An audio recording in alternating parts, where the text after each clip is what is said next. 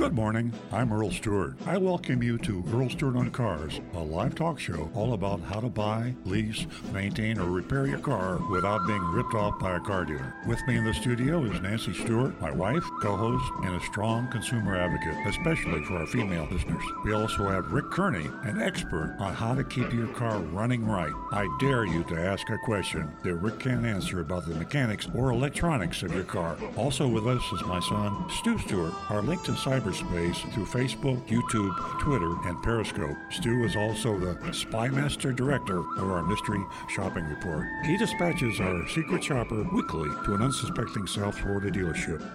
And now, on with the show. Good morning, everybody.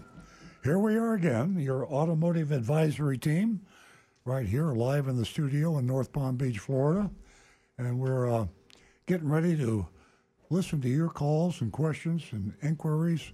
This is a live radio talk show, and uh, we also have streaming. Uh, we're streaming on Facebook and YouTube. Uh, we'd love to hear from you wherever you happen to run across us. We started out just as a local show about 20 years ago, and now we're all over the globe. And uh, we're also uh, videoing everything. YouTube is a huge channel for us. I think YouTube is like the number two uh, social media, digital kind of a community thing in the world next to TikTok. And we've all heard about TikTok. We're not on TikTok yet, I don't think, but uh, we are on YouTube.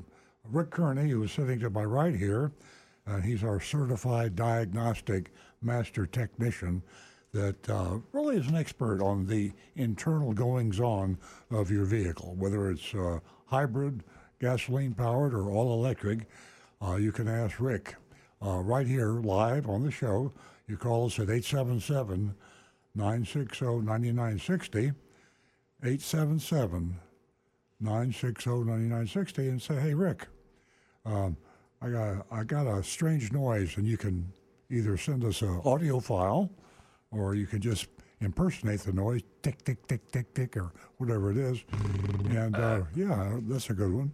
Uh, that was Stu uh, across the, uh, across the studio from me here, and Rick will give you a diagnosis free, no charge, uh, save you a lot of money, maybe a lot of aggravation, concern. Uh, if it is something serious, and he'll advise you that too. But usually, when these uh, squeak, rattles, and rolls you hear in a car, uh, you, hear, you smell things, and usually it's nothing. I mean, it's usually it's not a big deal. But once in a while, it can be. So, if you could call us at 877 960 Rick can help you there. You can text us too. My son Stu across the way from me here is uh, watching the text as they come in. 772 497 6530. 772 497 6530. And we'd love to hear from you ladies out there. Nancy Stewart, who you regular listeners know, has been with me for a long, long time on this show. We we founded it uh, back uh, Seaview Radio when it was only a half an hour show on Saturday. Now here we are. No, it was Thursday. Yeah, Thursday. Then we moved to Saturday, and then went from half hour to an hour to two hours. And we'll be on 8 to 10 this morning, Eastern Standard Time. Uh, we'd love to hear from you. And Nancy Stewart, she's uh, uh, built the female audience. We're having more female callers than ever. Uh, we're usually right around 50 50. And uh, we have a special offer, Nancy does actually. And in a moment, I'll introduce you to her and she'll tell you about the special offer for the lady listeners out there. Uh, we have a, a line that is my, uh, we just don't get enough calls on youranonymousfeedback.com. That's a URL, that's a web, web page. And you go to your anonymous feedback, just the way it's spelled, it sounds, your anonymous feedback.com. And you can communicate with us one way if you want. I'll just say what you want to say, any way you want to say it. If you want to swear, that's okay. We won't read the profanities on the air, but we'll go bleep and we'll get your idea across, I promise. We love your anonymous feedback, and uh, we get those uh, scatterings. We, we used to get a lot. It used to be almost our favorite source, and, they, and it kind of tapered off there. Right now, YouTube is still our strongest source. Your, YouTube.com forward slash Earl Cars. And I didn't even mention Facebook. That's Facebook.com forward slash Earl on Cars. Facebook has faded from uh, popularity. I, I think with the generational uh, changes we're seeing, uh, Facebook, uh, I'm big on Facebook, Nancy's big on Facebook, but it's down there like number five or six in the uh, choice of the um, social media. YouTube's still quite high. I don't know how we're going to get on TikTok. Maybe uh, they might be banned by the time we figure out if we want to be on TikTok, but uh, it is entertaining. I mean, I've uh, Stu told me to check it out. He says it can be amusing and entertaining, and it I'm, is. I'm, I'm, I'm starting to retract the uh, my, uh, my suggestion now. Anyway, here we are. Uh, you make the show. Uh, I can yak forever. All of us, we love we love to talk. I mean, that's the reason we're on a talk show, right? So excuse us when we go on and on, but we all tend to do that. We'd rather hear what you had to say and ask uh, qu- questions uh, we can answer. We can answer most of them. If not, we get sneaky and we go to Google, who knows everything, and uh, we've got uh, this artif- artificial intelligence thing going on, which is just um, I'm, I'm, I'm, a I'm a techie. I love that kind of stuff, and it is just absolutely amazing. Um, I wrote a blog. I, I do a blog every week, and uh, I wrote a blog that I I confessed it wasn't me. It was uh, it was artificial intelligence wrote the blog. Just you tell you tell the AI what you want to talk about, and it's like a robot, uh, intelligent robot, and they do things like that. I actually saw, I believe it was uh, on the news last night or the night before. Last night. Can, oh yeah, they, you can you can read. It can read minds. Artificial intelligence, uh, by showing them pictures that uh, of things that you think about, they can tell you what your reaction is to the picture by photographing uh, the inner workings, uh, interior of your mind, the, the way the neurons run. The, it's like a heat map kind of a thing. It's really spooky, really getting scary. In fact, maybe I'm not really Earl Stewart. Maybe I'm AI. This could be a big, big thing, right? I'll do. I'm going to do the whole show. At the end of the show, I'll tell you if it's really me or if I'm chatbot or something like that. Okay. Anyway, You're a deep fake. I almost forgot about the most popular part of the show. Uh, I, it's routine to us because we've been doing it for so long, but uh, undercover agent goes out. This is for the new people. I know you, your regulars know this. Undercover agent goes out somewhere, uh, usually in Florida. This this time it was in Tennessee, uh, Chattanooga Chattanooga. and uh, visited a car dealership. And every week we do the same thing. We've got hundreds of them, hundreds of mystery shopping reports. Pretend to buy or lease a car, and then you just we relate back to you exactly what happened, and we don't pull any punches. Uh, we name names. Uh, if uh, if they do naughty things, we say it. I mean, we say that is against the law. This dealership broke the law. We, we, we mention the salesperson's name, the manager's name, the dealer's name, the location, the whole nine yards. If you were, were tuned in when the show started, you heard the disclaimer that the owner of the radio station rightfully does. He says, "Hey, uh, not not in these exact words, but this this Earl Stewart and Cars, uh, they're responsible for everything they say. I have nothing to do with it. I disavow any knowledge. I mean, they really have to legally get themselves off the hook, or the radio station could be sued. But we've never been sued. I just knocked on wood. We've never been su- almost sued. Got a letter. Yeah. Yeah, we got a nasty letter from a lawyer one time, but they won't ever take us to court. Why? Because we tell the truth. And you lawyers out there know that the truth is a perfect defense against libel and slander. So uh, you can say anything you want on radio, television, uh, Facebook, YouTube. You can say anything you want as long as it's, it's the truth. So that's what we do. We tell the truth about the car dealers. And I think it should be an asset to you car dealers out there who are listening, and we know you are. You don't call the show, but we know you're out there. You should listen. You know, we mystery shop our own dealership, by the way. We, in full uh, transparency, we have a Toyota dealership in North Palm Beach, and we mystery shop ourselves. Why? Because we know we're not perfect. Nobody's perfect. And we find out things that we're doing wrong, and we may, make modifications. I mean, when you have a bunch of, we've got about 30 salespeople, and we've got probably uh, twice that number of people in the service department. And individuals are individuals. Hey, they're not perfect. So when your employees are doing things they shouldn't be, you dealers out there, you owners, you managers should know about it. Mystery shop yourself. If not, listen to us and we will do it for you. And you could go online to Earl on Cars, and we have all of our mystery shopping reports archived. And you can go back and check dealers. We have a good dealer list, a bad dealer list. I'm starting to ramble too much. I'm going to go to Nancy. Yes. And she's, Hey. she's waving at me now. Uh, good morning, everyone. You're an important part of the show. I want to take a moment and uh, let the ladies know they've really been instrumental in getting us uh, here, right where we are, and uh, we don't take that for granted. I want to let all all the ladies know this morning. First two new lady callers, you can win yourself fifty dollars. Just give us a call. Uh, let us know uh, how your purchasing or servicing uh, experience went, uh, or just give us a call to say hello. 877 960 9960. And uh, if you're in the market for a used car vehicle, and uh, you know maybe you're going to spend that tax refund, well, uh, the news isn't real good. The prices are rising on used cars. Yes, they are rising. So uh, you got a little bit of time to get out there and take a look around do some research. 877 960 9960, or you can text us at 772 497 6530. We have a lot to get to. We're going to go right to the phones. And uh, don't forget, youranonymousfeedback.com. We're going to go to Kay, who's calling us from Plantation. She's a first time caller, and uh, she has been very patient, waiting for us to take her call. Good morning, Kay. Hi, good morning. Welcome. You just won yourself $50, Kay. Thank you. You're Thank you welcome. very Stay much. on the line and give your contact information to Jeremy in the control room, and uh, I can get that check out to you. Okay, thank you so much. Okay, welcome. What can we do for you?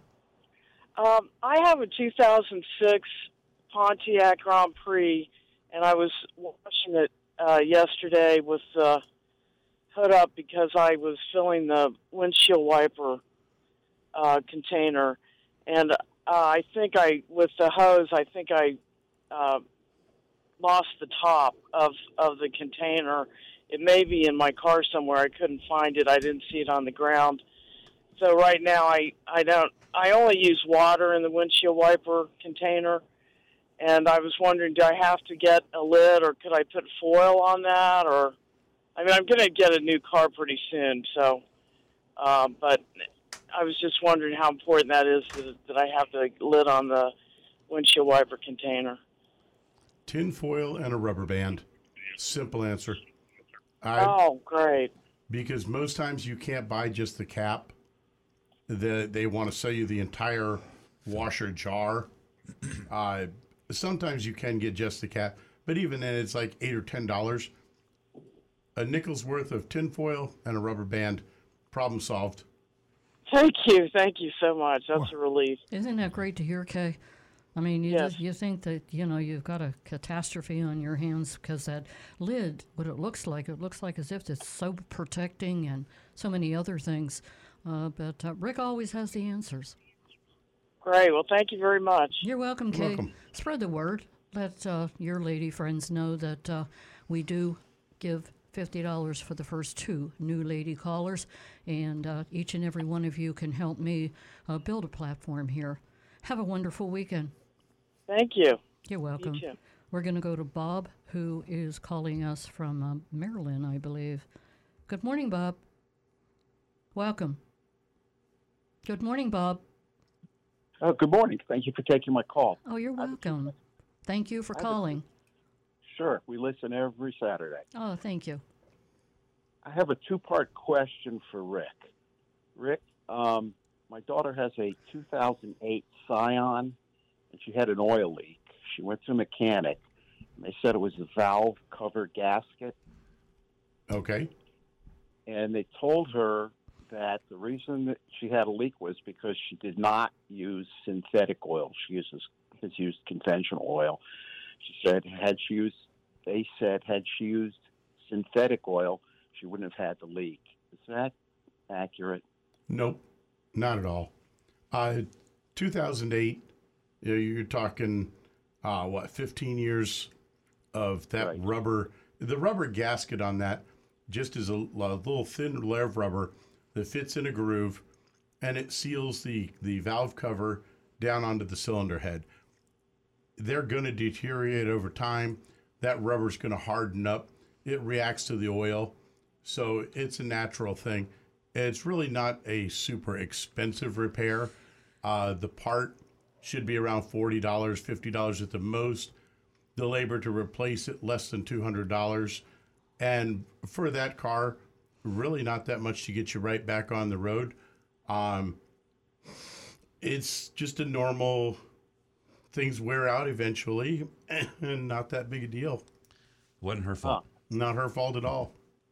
Okay, thank you. Second, second part of the question is That's like Rick needs to recover. I'm sorry. That's right. He's That's allergic okay. to me. Yeah. Second part of the question is, or the second question is, before she had that fix, she had gone to a gas station to get some oil, hmm in- just in case she needed to top off her oil tank there.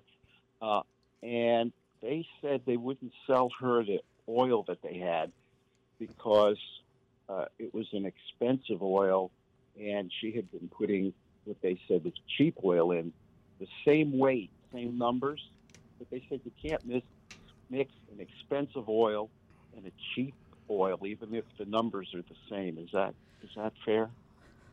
Where oh, What- Rick's, Rick's face right well, now. there's a lot of he looks kinda like misinformation were there some funny smells coming from that office? Um, Honestly, where are they located? wow, some, uh, that must be in Colorado or California because somebody was doing something there they probably shouldn't have been doing at work. Yeah, they were drinking some Um, Kool Aid. No, one one factor that I always say is if you're going to switch from regular oil to synthetic oil or synthetic to regular, just do it at an oil change so that you change all the oil at the same time, and don't mix weights of oil.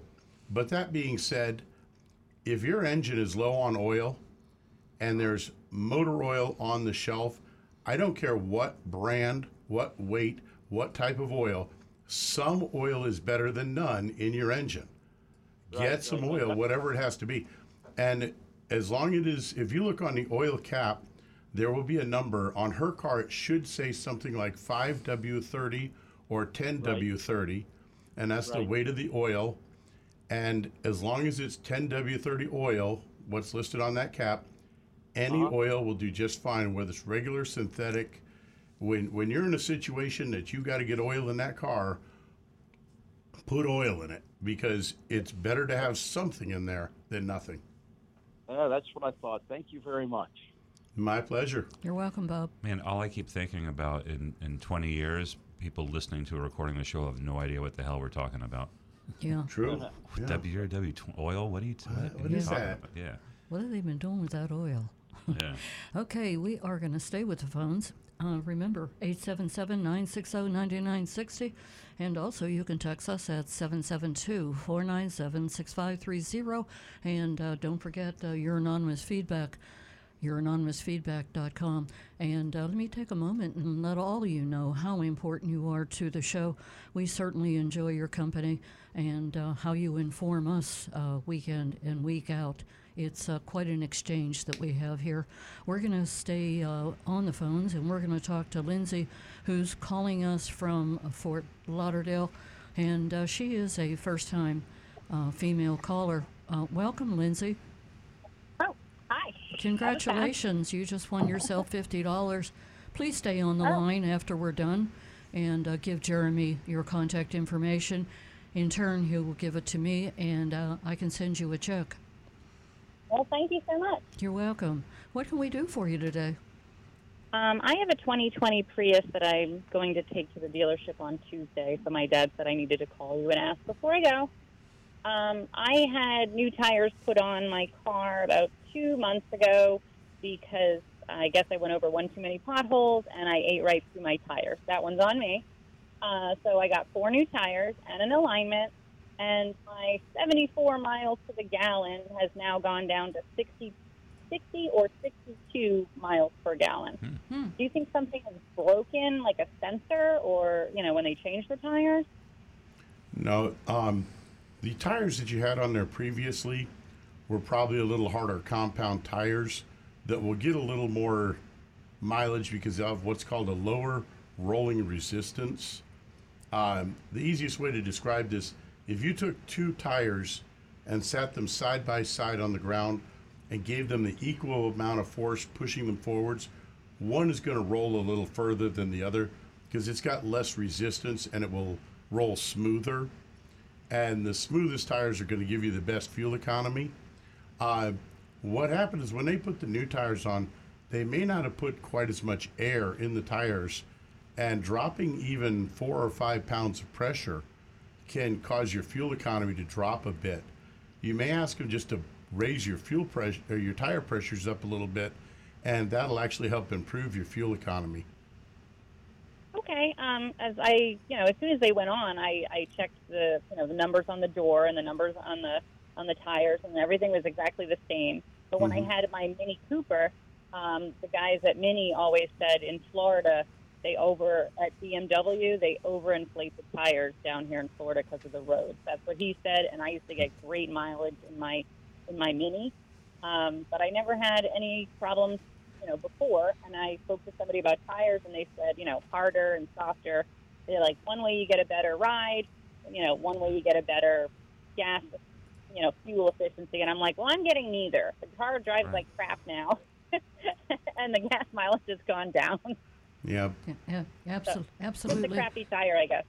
Yeah, that uh, tire pressure is so important, and it affects uh, so many aspects of your uh, your vehicle.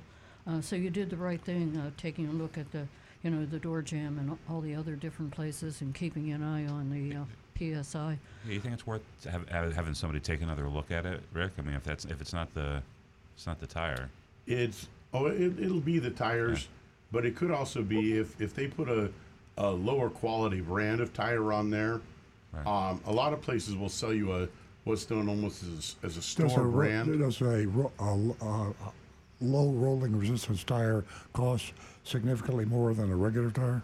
They can, yes. So that's one thing you might think about, Lindsay, is uh, uh, if they did put one that wasn't the uh, low rolling resistance, you would have had to pay more for the tire. So that's some consolation for your uh, gas mileage dropping a little bit. I don't know what the difference would be. Do you, Rick, between a, a low, roller? rolling It's the compound in the rubber. yeah, I mean the price difference. Oh, uh, it could be anywhere twenty to forty, even fifty dollars a tire. Yeah, well, that wouldn't save her. Uh, that wouldn't compensate for the lower gas mileage. So. Okay, Lindsay. Okay, hey Lindsay, um, do Okay, you, thanks do- so much, guys. Lindsay, I have a question for you. Do you have uh, your own uh, little uh, gauge that uh, you check uh, your psi with? I do have that. I don't use that. I use my. Uh, I just plug in the tire pressure thing, and I call it Lady Proof because it's it's so super simple. You just plug it onto the tire. It tells you what it is, and then you type in, you know, 32 or 34, Oh, whatever it says. I, it I like that. that. I like that. So I call That's it e- Lady Proof. Yeah, lady proof. That's easy, easy. And uh, you probably know that it's best for you to, you know, to inflate your tires in the morning uh, because of, uh, well, the day's heat. So you sound like an educated consumer, Lindsay. I th- want to thank you for calling. And please spread the word to uh, your lady friends. Uh, tell them that we do have $50 here for the first two new lady callers. Okay, thank you so much, guys. You have a wonderful weekend. 877 960 9960, or you can text us at 772 497 6530. Hey, did anyone hear about the Camaro retiring the muscle car? Mm-hmm. Jeez. Can I you don't- I don't believe know. that? I, I, End of an era. I'm so cynical. I, I, I- I think they're going to end it, and then they're going to bring it back in two years as like something like they're going to reintroduce it and sell it for a billion dollars. Could be. Well, you know, um, I, I believe that you're absolutely right. And uh, maybe you have some insight No, no insight. It's just- connections. no, it's just I'm I'm cynical and old and grumpy.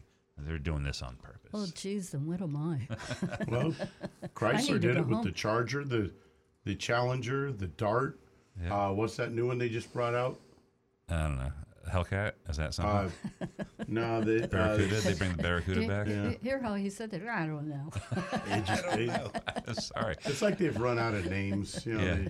they- Well, yeah, everything, imagination. you know, everything that goes around com- something, comes around. They I got it something back. special in my bottle. Want a shirt? Oh, sure, sure. Uh, at any rate, uh, you're you're right. Uh, and by 2024, it's going to be over, you know, for the Camaro. But here's the good news: it's coming back as an electric vehicle, Oh, and it'll be in 20. I don't know where I'm going to be in 2035. I should have so read they're it they're copying Ford with the what Mustang. they did with the Mustang. Except for the Mustang came back in a strange uh, transformation. The Mach-E doesn't look like a Mustang. True, Yeah. not even close. Yeah. Well, um, ho- hopefully um, uh, the uh, Chevrolet is going to do a whole lot better than uh, Ford. I'll tell you what, I couldn't believe what I read uh, that uh, Ford had lost so much money on their electric vehicles. I mean, a whole lot. We're talking B as in billions. Uh, hang in there, Ford. Yeah, exactly. and uh, they're We're rooting uh, for you.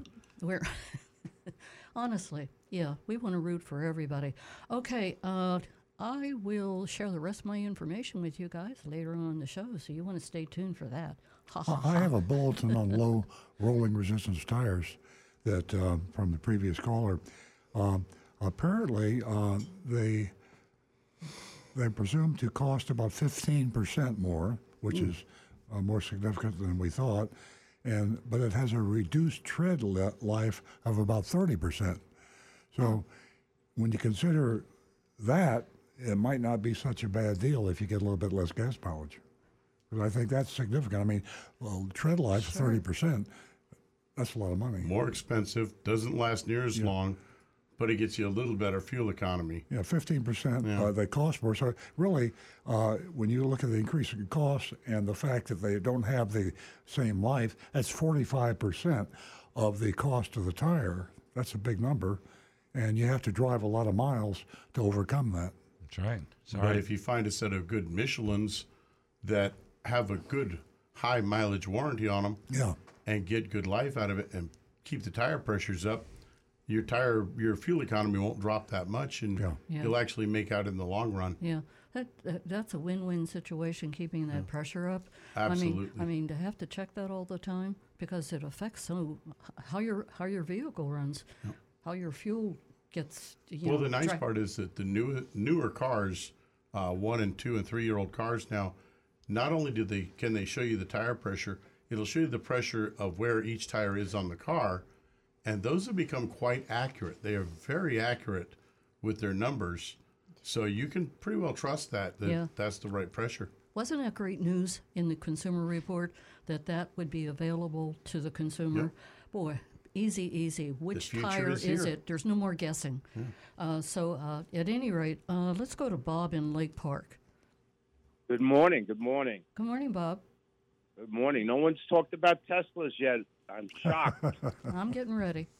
We've kind of danced around it. We were talking about the extinction of gas engines. Uh, Um, I get it, but uh, I, I, her, I think the last caller though said her she had a, uh, a bad ride. The tires didn't ride comfortably, and I, I think everything's a trade-off. So even though Yeah. it might cost her more money, uh, she you know you have to consider you know how the car rides on the road also. I think right. consideration. But I did see th- see something. Ford has uh, filed for a patent. Uh, when you buy a car from them, if you don't make your car payment, they're going to be able to lock you out of your car. And then at three in the morning, they're going to be able to open up your garage door and autonomously drive that car to the impound lot. and I was wondering what you thought about that. Wow. I, I doubt. I don't. I, I doubt Ford's doing, or maybe they're just. I believe they made a patent. I mean, people patent all sorts of ideas that don't actually So they make it have to that market. technology available now, but it, it's, I think uh, it's a great idea. well, it depends on how you look at it. I mean, it's, um, That's, a, It's a little scary. Going, going Some little- banks, we know about banks that have uh, trackers on cars and kill switches that disable cars if they don't make a payment. Uh, th- those are kind of problematic because that can happen. If you don't turn your car off, you're fine. But if for some reason you turn your car off at the bridge or something like that, I think the negative publicity would outweigh uh, the financial benefit if uh, word got out that Ford was really doing that, Right. and some, you know, some poor uh, Your car drives or, away from you. or The car repos some, itself. some poor figure was, uh, as you say, was disabled on the Golden Gate Bridge because they hadn't made their car payment. I think that would be pretty negative PR for Ford. but it's a, it's crazy. Okay. So I have a question for Stu. Uh, I found a couple of cars that I, I may be. I'm, I'm trying to find a replacement for my Mustang, and uh, I found a couple, but they're not in state. Uh, one is in Virginia and one is in California. So I, I never bought a car. I, I, you know, I bought a car in New York once, but then I got a temporary plate, dro- drove it down, and registered it down here, and paid the sales tax down here, and so forth and so on. What is the process if I want to buy a car from one of these dealers, uh, in, a Ford dealer from in Virginia or California? So out of How state, would that? How and, would you, and you How want that? and you want to drive it down here?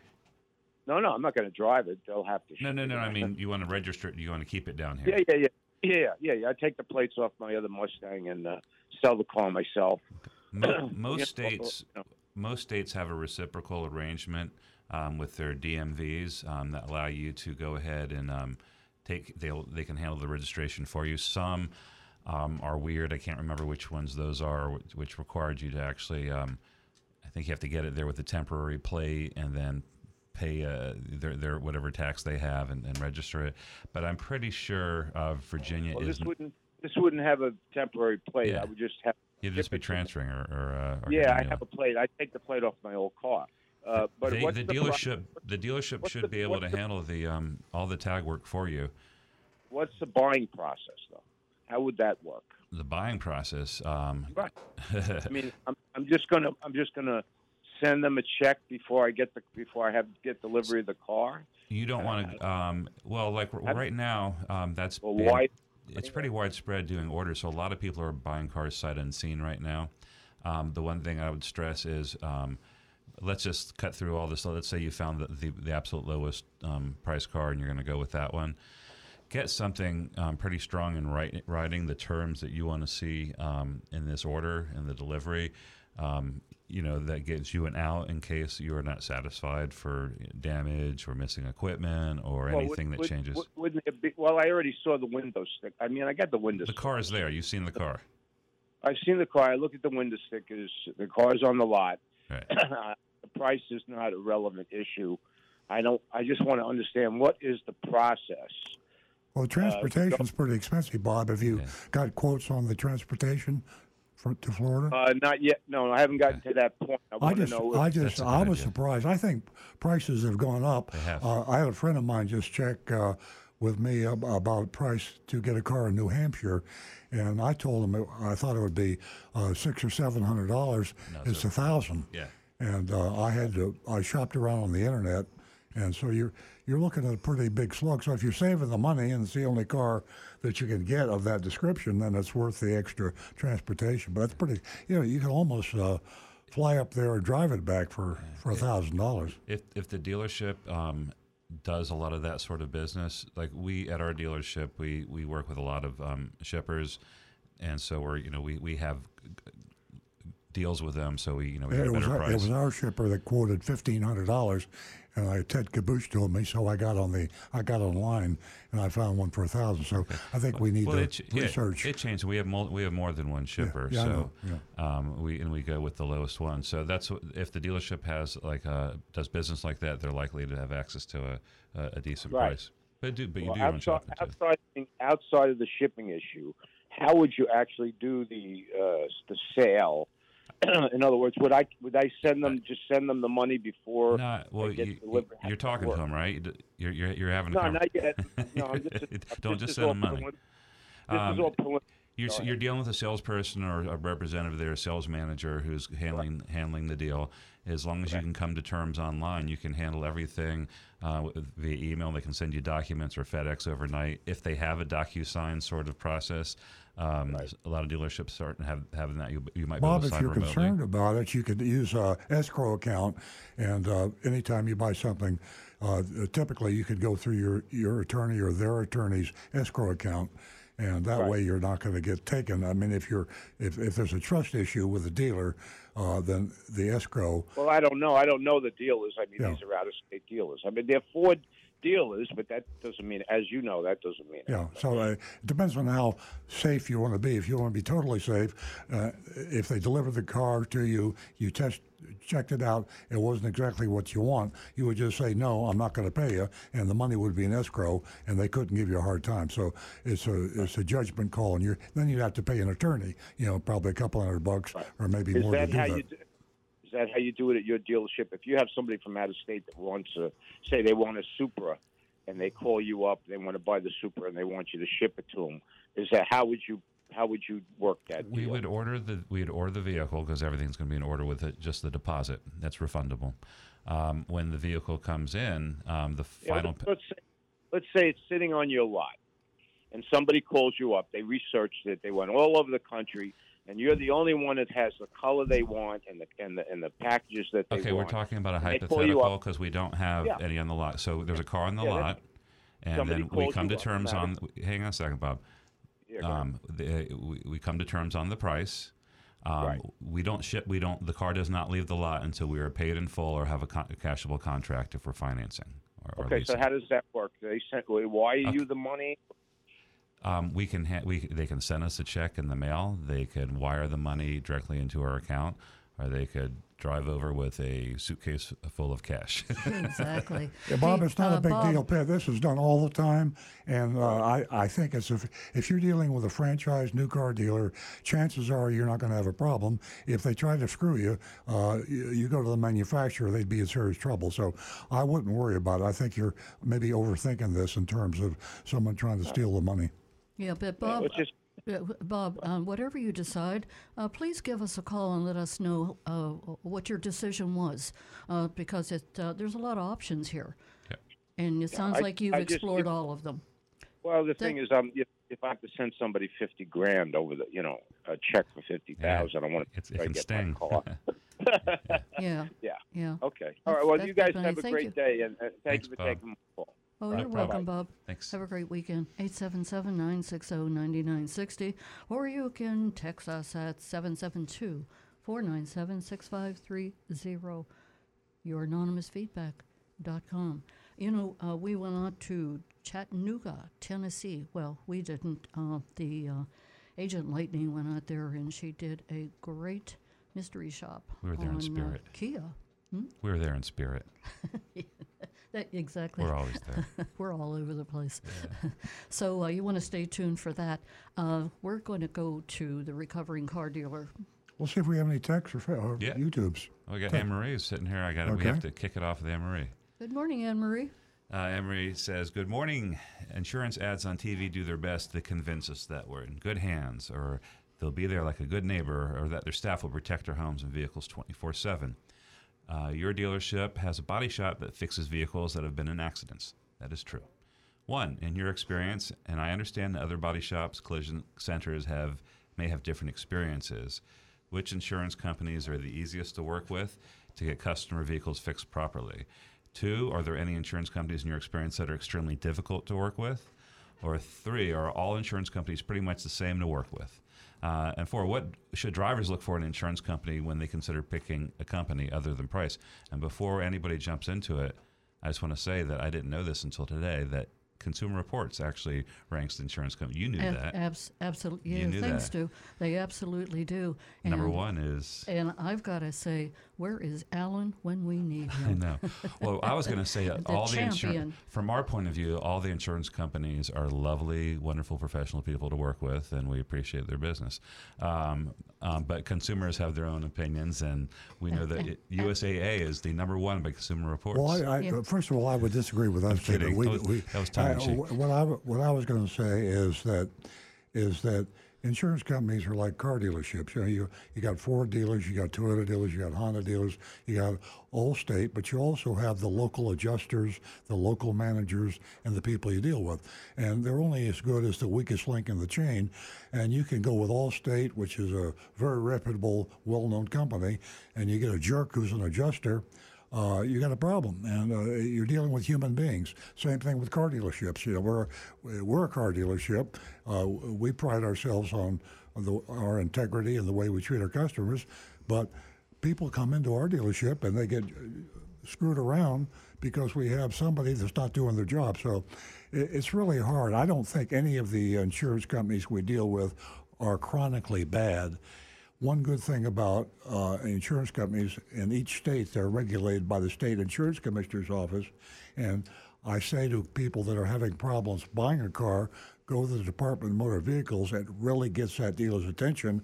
I say if you have a problem with your insurance company, go to the state insurance commissioner, write them a letter, copy the insurance company, and that gets their attention too. Because the insurance commission can put an insurance company right out of business, and that gets their attention. All right, Anne Marie. Uh, and let's go ahead. Excuse me, Stu. Uh, we're going to go to Linda in Plantation. All right. Good morning, Linda. Good morning. Love your show. It's very informative. Oh, thank you. Thank you so much for waiting. No problem. I have a question regarding checking the transmission fluid. I have a 2014 Dodge Grand Caravan, and I do little things myself, like check the oil, and I wanted to check the transmission fluid. So I opened up the hood. I looked for the dipstick. I could not find it. I then called over my neighbor, an older gentleman who I thought, you know, would be able to help me, and he started looking in the engine, and he also couldn't find it.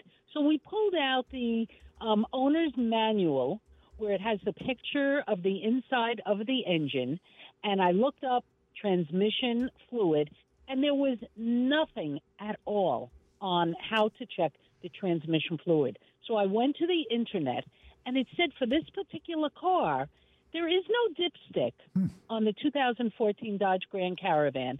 That if I want to get it checked, I got to bring it to a dealer, hmm. and they will insert their own dipstick and they will check it for me. I can't believe that something like this exists. That's I, not right. I, am surprised. That's really amazing. That's not right. Have you heard about that, Rick? Oh yeah. Have you? Uh, as a matter of Did fact, Toyota do it? oh yes. As a matter of fact, um, Toyota transmissions. It says right in the repair manual. Yeah. Inspect for external leaks. If no external leaks are found, it can be assumed that the transmission fluid level is correct. Wow. I just learned something It's- new. Sealed. Most transmissions are now using uh, basically a lifetime fluid. Uh, the, the fluid that Toyota uses is designated WS, and these fluids are never meant to be changed, even if you're towing or anything like that, as long as it's within the reasonable use of that vehicle, then you don't need to change the fluid. It's good for the lifetime of the vehicle. And the fluid level, where it used to be on a dipstick, you had a range that was almost a quart of change that you could have on that, that fluid level.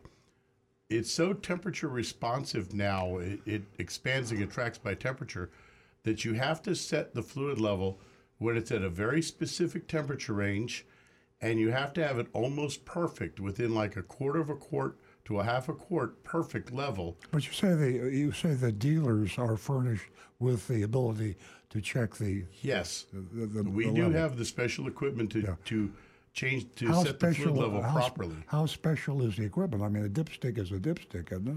Right, but now ah. you actually have to put the transmission into a special mode. You tell it, go into this mode where it can sense the temperature properly. And when the temperature is in a very specific range, that's only about 20 degrees of temperature, that is where you have to have the fluid set at a perfect level. Mm-hmm. And if you get too much or too little, it can cause damage to the transmission. It's got to have a very specific amount of fluid in it. So, obviously, if a customer were to do this and they didn't get the fluid level exactly right, it could damage the transmission. And they're saving a ton of money on dipsticks. too. Yeah, I, guys, I True. think I think they that term is considered offensive now. They, it's called a it's an oil checker stick.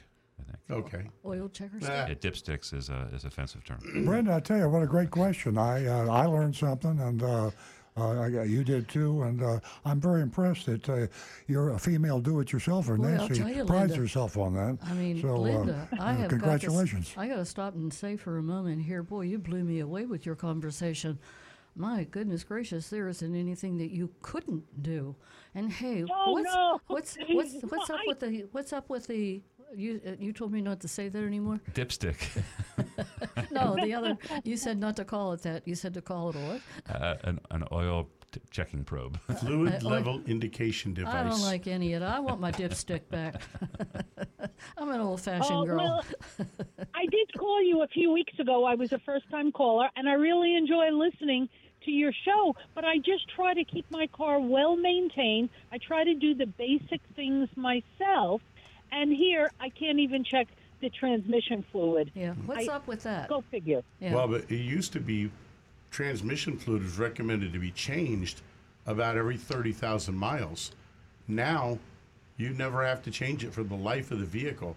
Three, 400,000 miles. It's good. really? I mean, You know, the, uh, the problem is about about five years ago, I did have some type of a problem with this car. I brought it in to the dealership, and there was something. They changed the seal, and they took out, they drained the transmission fluid, and they replaced it. So I wanted to check it because I hear a little bit of a click when I put my foot on the gas pedal and when I release it. And it comes and it goes. It's just a light clicking sound. So I'm trying to be my own diagnostician of trying to check things on the car to see what the problem is. I would try this. Uh, go on YouTube and look for a video that tells you how to clean the throttle body. And it's a very gentle procedure. Uh, you know the Scotch Brite pads that you use for scrubbing dishes? Yes. Basically, you're just going to use a piece of that. Be very careful you don't drop it down in, in through the throttle body, but you're going to use just a piece of that and just basically scrub the throttle body opening where the big butterfly plate is. Uh, YouTube, you'll be able to find videos that'll show you how to do that. What we find most often is carbon buildup will actually start to collect on that plate and on that throttle body housing, and it gets a little sticky. And when you're stepping on the, the throttle on the uh, pedal, the plate will will stick for a second, then it will pop loose, and that'll make that little tick sound you're hearing. And then when you let off, it'll make a little tick sound as it's going back. But if you're if you're the do-it-yourselfer that I think you are, I, I bet you can find a YouTube video that show you exactly how to go in, give that a quick clean out, and that'll probably take care of your noise. Wow, you guys are fantastic. Oh, you're And it- fantastic, Linda. Linda, doesn't it, it- doesn't it make you? f- Isn't it therapeutic? I mean, it, it, you you know you're going out you, uh, to the garage or the driveway and you're taking care of your car. For me, it uh, creates a, a diversion for me to the fast-paced, stressed-out life uh, that uh, you know goes on because we've gone sideways in the world. But it definitely is therapeutic. And now what I'm doing is not only do I do things on my Avalon, but uh, I'm doing things on our Tesla, which is a whole lot different.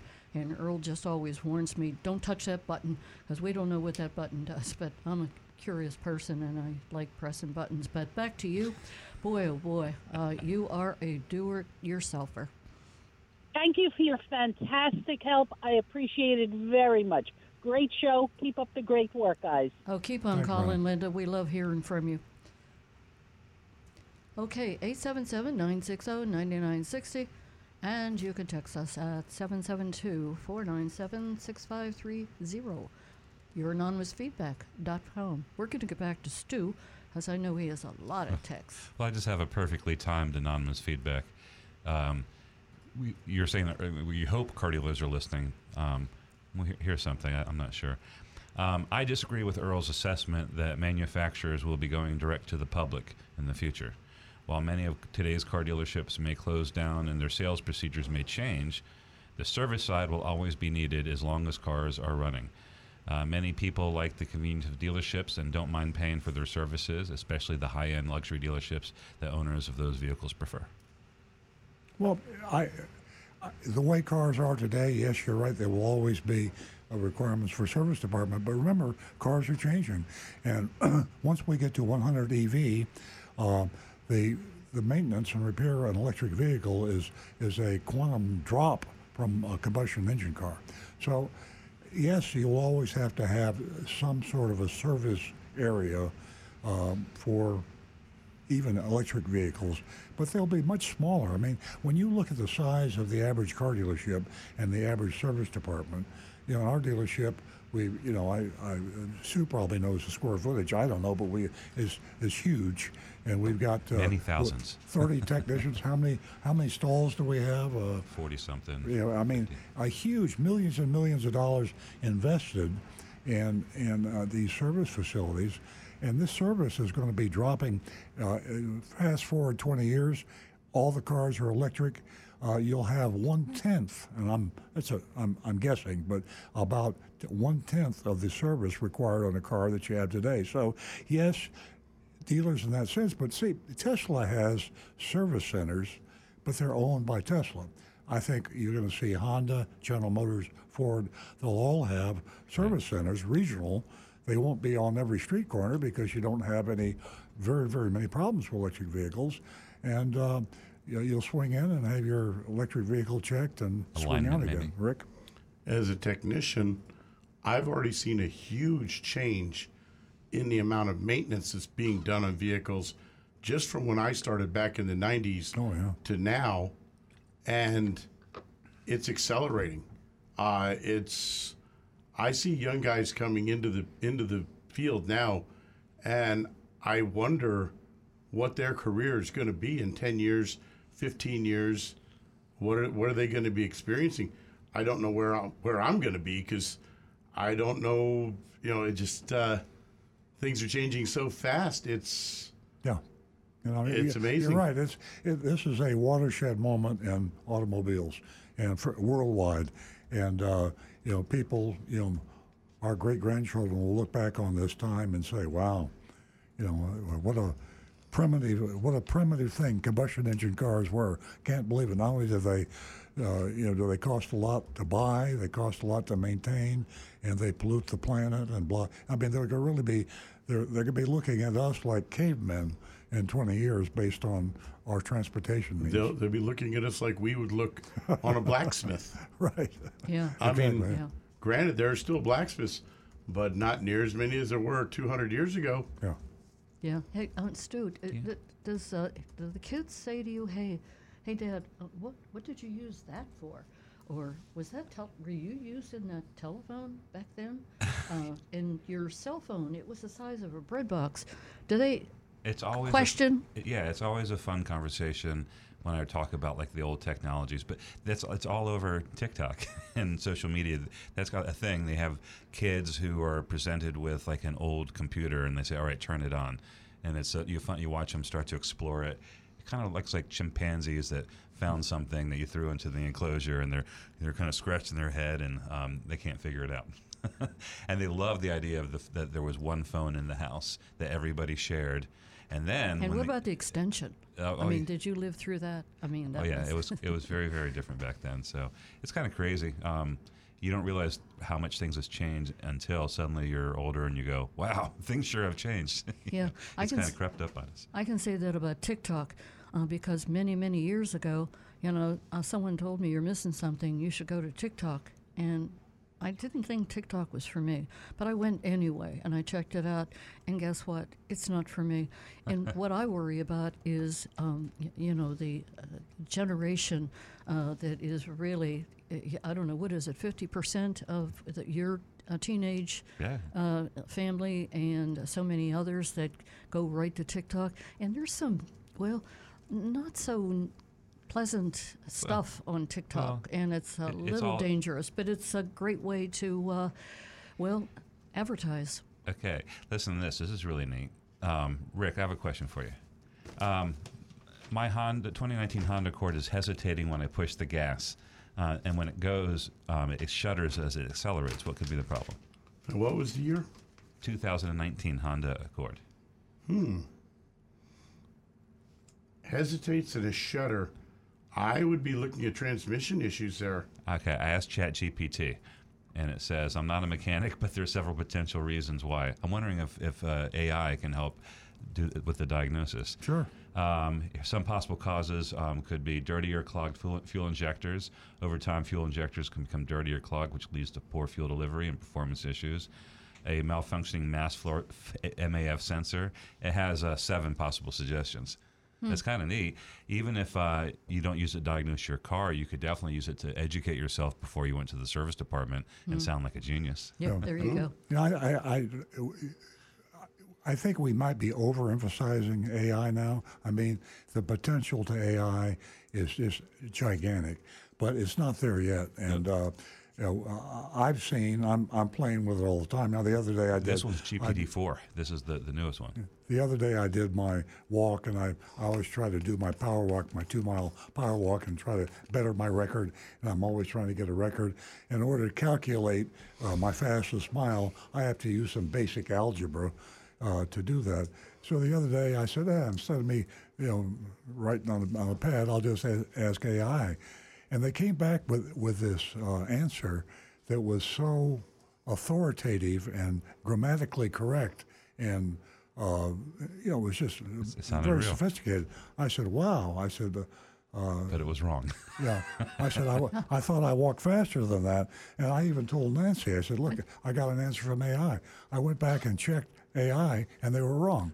But you, the neat thing is, you could tell it was wrong. It would apologize and probably do it right. Probably, yeah.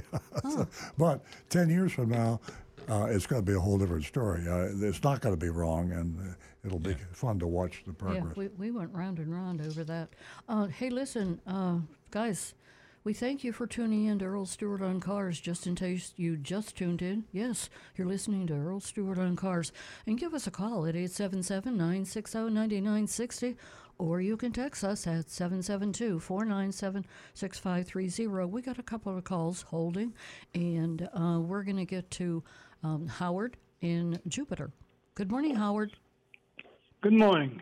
I hope you're all well. Beautiful day today, as usual. Yes, it Uh, is. I have a couple. Yeah, I have a couple of questions. Um, what's happening with the Mirai now?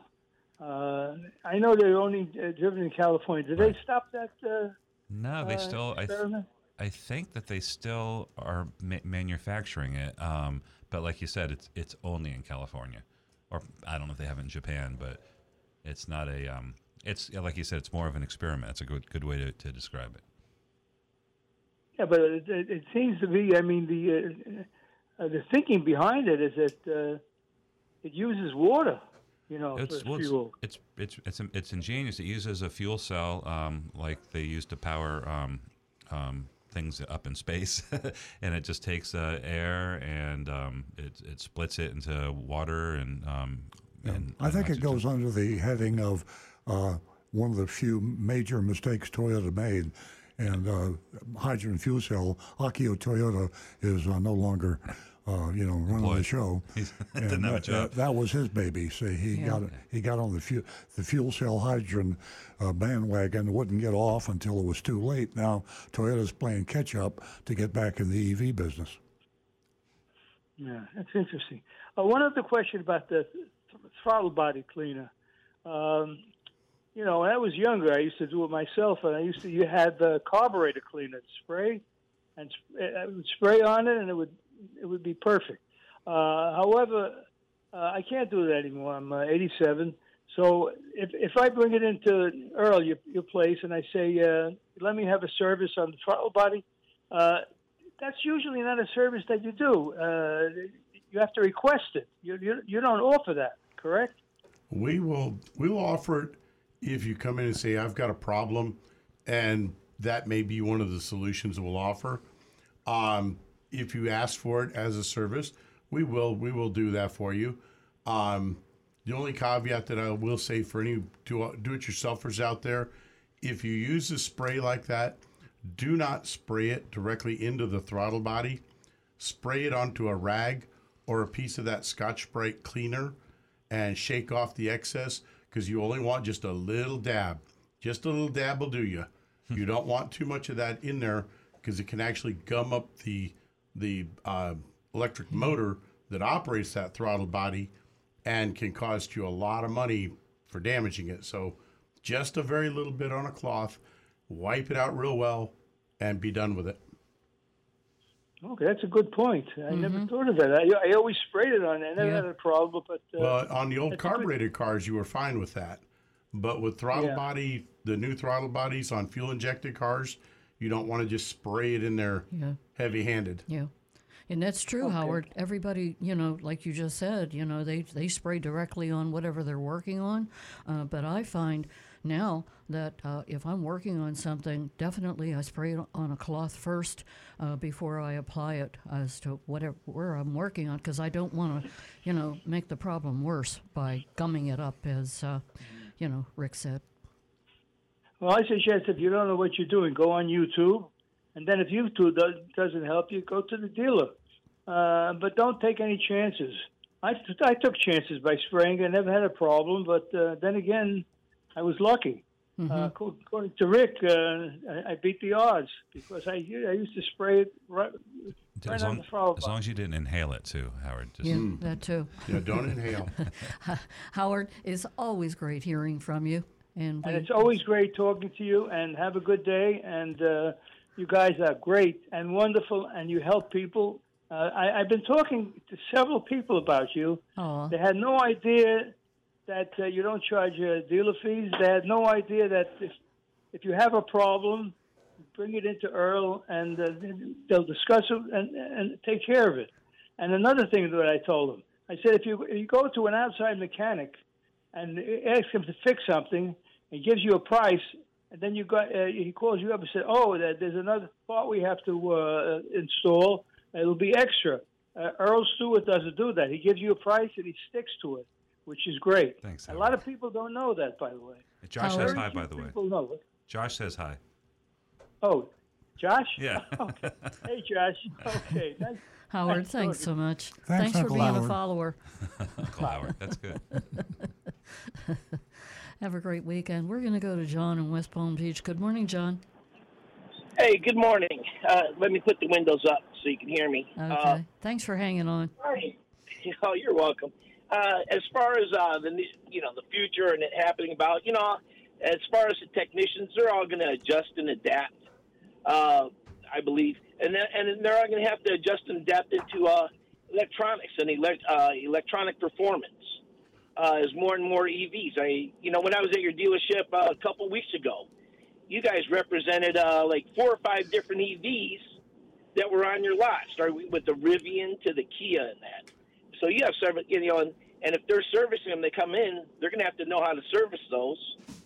Uh, but as far as dealerships closing up, if they do, uh, I, I see a lot of potential for uh, a lot of these mechanics that can still work on old cars. Good point. Uh, Good they're- point. they're have it, the, it because how many how many people right now can go out and buy a 1970 whatever and then be able to advance the timing on it by turning the distributor if it doesn't have EFI or an electronic uh, uh, ignition. You know, I've still got a dwell I don't meter. even know if Stu, I don't even, you know, I don't even know Stu. You said you started in the '90s or whatever, but you know, did you? You've got spark plugs, but how about the rotors? Well, Uh, John, uh, I, I, I'll the give you. Here's a good example. I've got a 1937 Pontiac on the showroom floor of my Toyota dealership, Yes, and I saw it. and I, and I don't think there's any mechanic we got in the dealership that knows how to work on it. I mean, I don't mean literally because it's pretty basic, but uh, uh, it is really amazing how uh, to stay on top of technology. I guess you just don't. You can't possibly train a mechanic how to fix a 1937 vehicle in a 2023 vehicle. I mean, uh, they're they're two entirely different animals, and uh, it is interesting. They they would have to unlearn things. Yeah. hmm Very much And so. forget what you know and go. You got to go all the way back to the basics. Yeah, exactly, exactly. Points and condenser. Here, re- rebuild the carburetor. What? You rebuild these? Don't we just toss them out and put a new one on and rebuild? no, Uh, this one's going to have to be rebuilt. memories. you know, make sure the float isn't. Uh, make sure the float's still working. Oh yeah, don't forget the float. But uh, yeah, the uh, like I said, you know, but there's still going to be need for mechanics who can work on the older, especially since uh, classic cars from the 50s and 60s. They they we need people, and if you know how many are posting those on uh, YouTube. You know, YouTube's not going to be able to answer everything. They can answer the general, but when it comes to specific, specifics, It's you know, like, like, it's I like, don't even. like Rick said last week, I remember said we still have blacksmiths, so uh, we'll always have car mechanics. Uh, it just Yep. won't be as many, but uh, we don't have as many horses, so that's the reason we don't have that many blacksmiths. Yeah, we got to get some horses. John, it was a pleasure talking to you. Oh. We got right, some very good. calls backed up, so give us a call All right. again. You're quite entertaining. Thank you. We're going to go to Bill, uh, who is holding, and he's calling us from New York. Gee, I hope it warmed up a bit. How you doing, Bill? I'm doing good. Um, I have a question for the uh, for the mechanic. Okay, Rick is ready. Okay, um, uh, Rick, uh, when I watch uh, vehicles being uh, pulled out from a ditch in a uh, by the by the tow truck. Okay. You still there, Bill? yes, I'm still there. Um, I was wondering when they pull it by the wheels, can that damage the wheel bearings? Mm, not likely. Usually, when they're pulling them out of a ditch or something, they're going to hook a chain up to the uh, the frame or the unibody structure of the car to try to get a, a safer pull on it. When they do have to try to hook up to the wheels, it's not really going to hurt the wheel bearings very much because they're going very slow at it, and it's it's not anything in a jerking motion. But once the car's gotten damaged in a ditch, uh, there might be damage to it anyway, So it's going to wind up at a body shop for repairs anyways. Okay. Now, the the other thing I wanted to say was that um, uh, I, I find that uh, with the transmission fluid on these vehicles, that I think you're better off changing uh, the transmission fluid at maybe sixty thousand miles because I don't believe in uh, lifetime uh, transmission fluid. And most transmission shops and pretty much all dealerships are going to have what's known as a fluid exchanger machine that it connects in on the cooler lines for the transmission and it will basically uh, when we used to do a transmission service back in the day we would drain and fill the pan and we would change about four quarts of fluid. Transmissions back then usually held 12 to 15 quarts of fluid. They still hold that same 12 to 15 quarts, but now you fill that machine up entirely with 12 to 15, whatever it's rated to be for that transmission, and it pumps all the old fluid out and all fresh new fluid in. They're they're designed to do that specifically. Yeah, Bill, Bill, let me just say one thing. I know how you feel, and we have a lot of people that listen to the show. They say the same thing about oil changes. I don't care. I'm not going to change my oil only once a year. I'm going to change. Yeah, we got people that change their oil every three months just because they believe strongly in it. But the fact of the matter is, with today's technology, you don't need to. And uh, the reason I jump in, I mean, if it makes you feel better to tr- change your transmission fluid, then by all means do it. But uh, there are too many car dealers out there and other service departments that they try to sell you this transmission flush and tra- change the transmission fluid when the manufacturer says clearly you don't need to do it. I mean, I put my faith in the manufacturer, their engineers, their scientists. I mean, these guys are pretty good. I mean, they're on top of technology and manufacturers aren't going to tell you not to repair something or, or, or maintain something uh, if it needs to be maintained. So uh, I know it's hard to get used to these things, but don't uh, don't be taken advantage of. I want to I want to thank you all, and I, I watch you on YouTube uh, on every Saturday. So Thank you. thank you very much. Thank you, Bill. You're welcome, Bill. Okay, I think Stu or Rick's got some YouTubes or. To, I've actually got uh, a couple of interesting ones here. Um, like from Donovan, where he mentions that, uh, let's see if try to pull this where he was. Ah, there we go.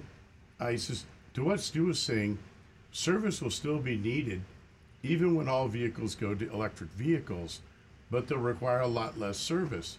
Car dealers will be smaller delivery centers with a small service station attached. He says there'll be lots of tire shops when we're all EV. And he says I'm with Rick on it.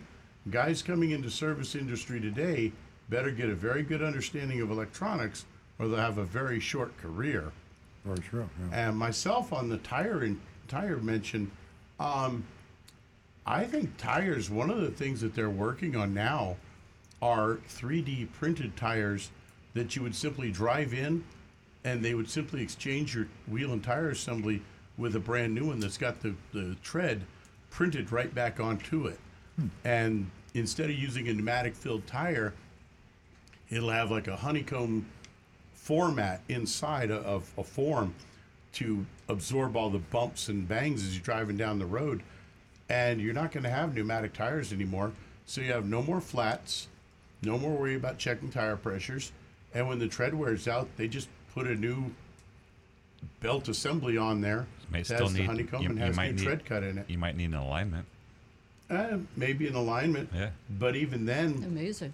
we've seen everything else turn to computers and adjust, you know, electronic servos, adjusters. yeah. Uh, Why not a little servo motor that can simply make minor adjustments and Yeah. adjust your alignment as you're driving down the road? Yeah. I think uh, if that's the last thing that r- remains, that's that's how it's going to go. it's going to disappear. And what a great place to do it. Yeah. I have some anonymous feedback from something we talked about last week, unless we have a phone call, which Uh, I'd rather get yeah. to. Okay, Frank. Thank you for holding. Frank's calling us from Jupiter Farms. Well, good morning. It's always my pleasure to hold. That way, when I'm holding, it's not just listening to a dial tone. I actually hear the radio station in the background. Because I'm courteous enough to turn my radio off, there's no background um, feedback. So I've learned over the years, you know, you guys, I'm teachable. So anyway, with that, um, while we're talking about tires, it's just the other day, just I mean, like two days ago, I was over on PGA and up at a medical building, and with a lot of turns and this and that, and these um, cement curbs, and I'm sitting there looking at these curbs with all the black tire marks. These people run into these curbs, I mean, on a daily basis because whatever, probably because of our age group nowadays, or just it's it's unique. I mean, it's a it's an interesting maze of of, of and I can see how many tires are being knocked out of alignment or, or scuffed up. But anyway, that's not why I'm calling. Um, last week I meant to tell you, and I forgot. I get sidetracked. But on Thursday morning, um, I was at Costco a little after nine something, pumping gas. Great time to go there. There's very few cars, and the lady next to me was ranting and raving and all upset. And I said, "Hi, what's going on?" And she said, "I just came from Napleton." Those, and she used words I don't want to use on the air because I get bleeped out or I get fined by the FEC. But she was a very upset with Napleton. And I said, well, you need to call 877-960-9960 on Saturday morning to tell Earl and Nancy Stewart about your. And I said, and you might even make fifty dollars. And um, she goes, what? Phone sex? I said, no, no, just make the call. So, anyway, Hey, uh, Frank, I, I, got she I got some good news for you.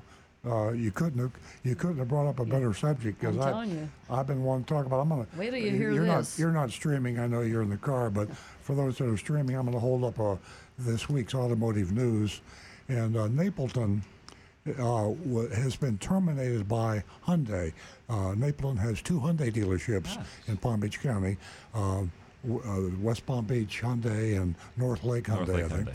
And uh, finally, uh, Nissan's been after Napleton for a long time. So uh, they basically uh, gave them a He, he, called co- a he committed murder. termination letter. You, you He get a- committed murder. You said the only way a car dealership gets terminated in Florida if he commits murder. well, it was actually it was, Uh, it was right actually that. This uh, isn't s- gonna sexual happen. abuse. Metaphorically Uh, speaking. uh, Ed Napleton Jr. Uh, was uh, was tried uh, several years ago uh, for uh, sexual abuse of a um, actually I think it was a Hyundai employee, a trainer. Uh, and uh, within the course. Anyway, uh, the, the reason I think it's interesting is that you didn't know about it, and nobody locally knows about it. The local press didn't pick it up, and then and, and to even add insult to injury, even though Nissan has terminated Napleton Hyundai in, in You Palm Beach Hyundai. County, both of them, uh, they will continue to do business mm-hmm. because they can appeal it. So so the many appeals, appeals. the appeals could last two years or longer. So meanwhile, all the people in Palm Beach County that want to buy a Hyundai, you got to go to Napleton, and Napleton is going to be the dealer for Hyundai, in spite of the fact that Nissan, the manu, I mean, Hyundai. you know, the Hyundai, the manufacturer, doesn't want to have you there, have him there as a dealer, but he's there, and this all goes back to the strength of the dealer lobby in Florida, the fact that they have the attorney general in their pocket. Uh, attorney general has never done anything. Uh, the, here, here's a here's a dealer that has been taking advantage of customers for years and years and years. They become a joke, actually. You know, if you want to say crooked dealer, you don't say that. You say Napleton. And here they are still in business. The only way Nissan was or Hyundai was able to get rid of them was because of a. Uh, it was they were accused of rape, and they got the Yeah, they got the uh, charge reduced to sexual battery or something like just that. just the, when you just and, said and all he that. got five years probation. Right. Five years probation. I mean, if you would have seen this video uh, that everybody had access and viewed, I mean, uh, it makes your skin crawl.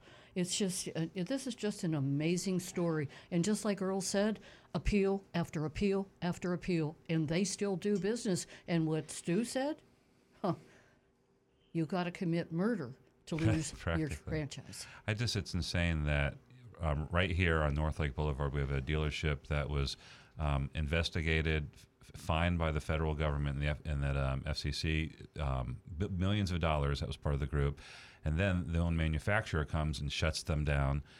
And then this is all happening within the jurisdiction of the Attorney General of the state of Florida and the local prosecutors and investigators. It's all it's Yeah. been happening here. So the the, the, the, the big higher ups are looking at it. It's Yeah. right under the nose. Well, they tried. Uh, the manufacturer tried to terminate Hyundai for warranty fraud. He, They were. They were. They, there, there was a, a transmission issue, and uh, Hyundai had, and so they extended the warranty on the transmission. So Napleton went out to the auction and was buying Hyundai's of that vintage, and bringing them in to repair them. under warranty, and that's and just- and they, they got off scot free on that one. So it's unbelievable what a dealer, as, as Stu said earlier, you got to commit murder and be caught red handed before you can terminate a dealer in Florida. You know, y- y- and you know, Frank, um, you, you know, those, all of this ranting and raving here in the studio. Um, let's talk about the consumer. My goodness, let's talk about the consumer. Do these people need this much money that they have to violate everyone who walks through that dealership?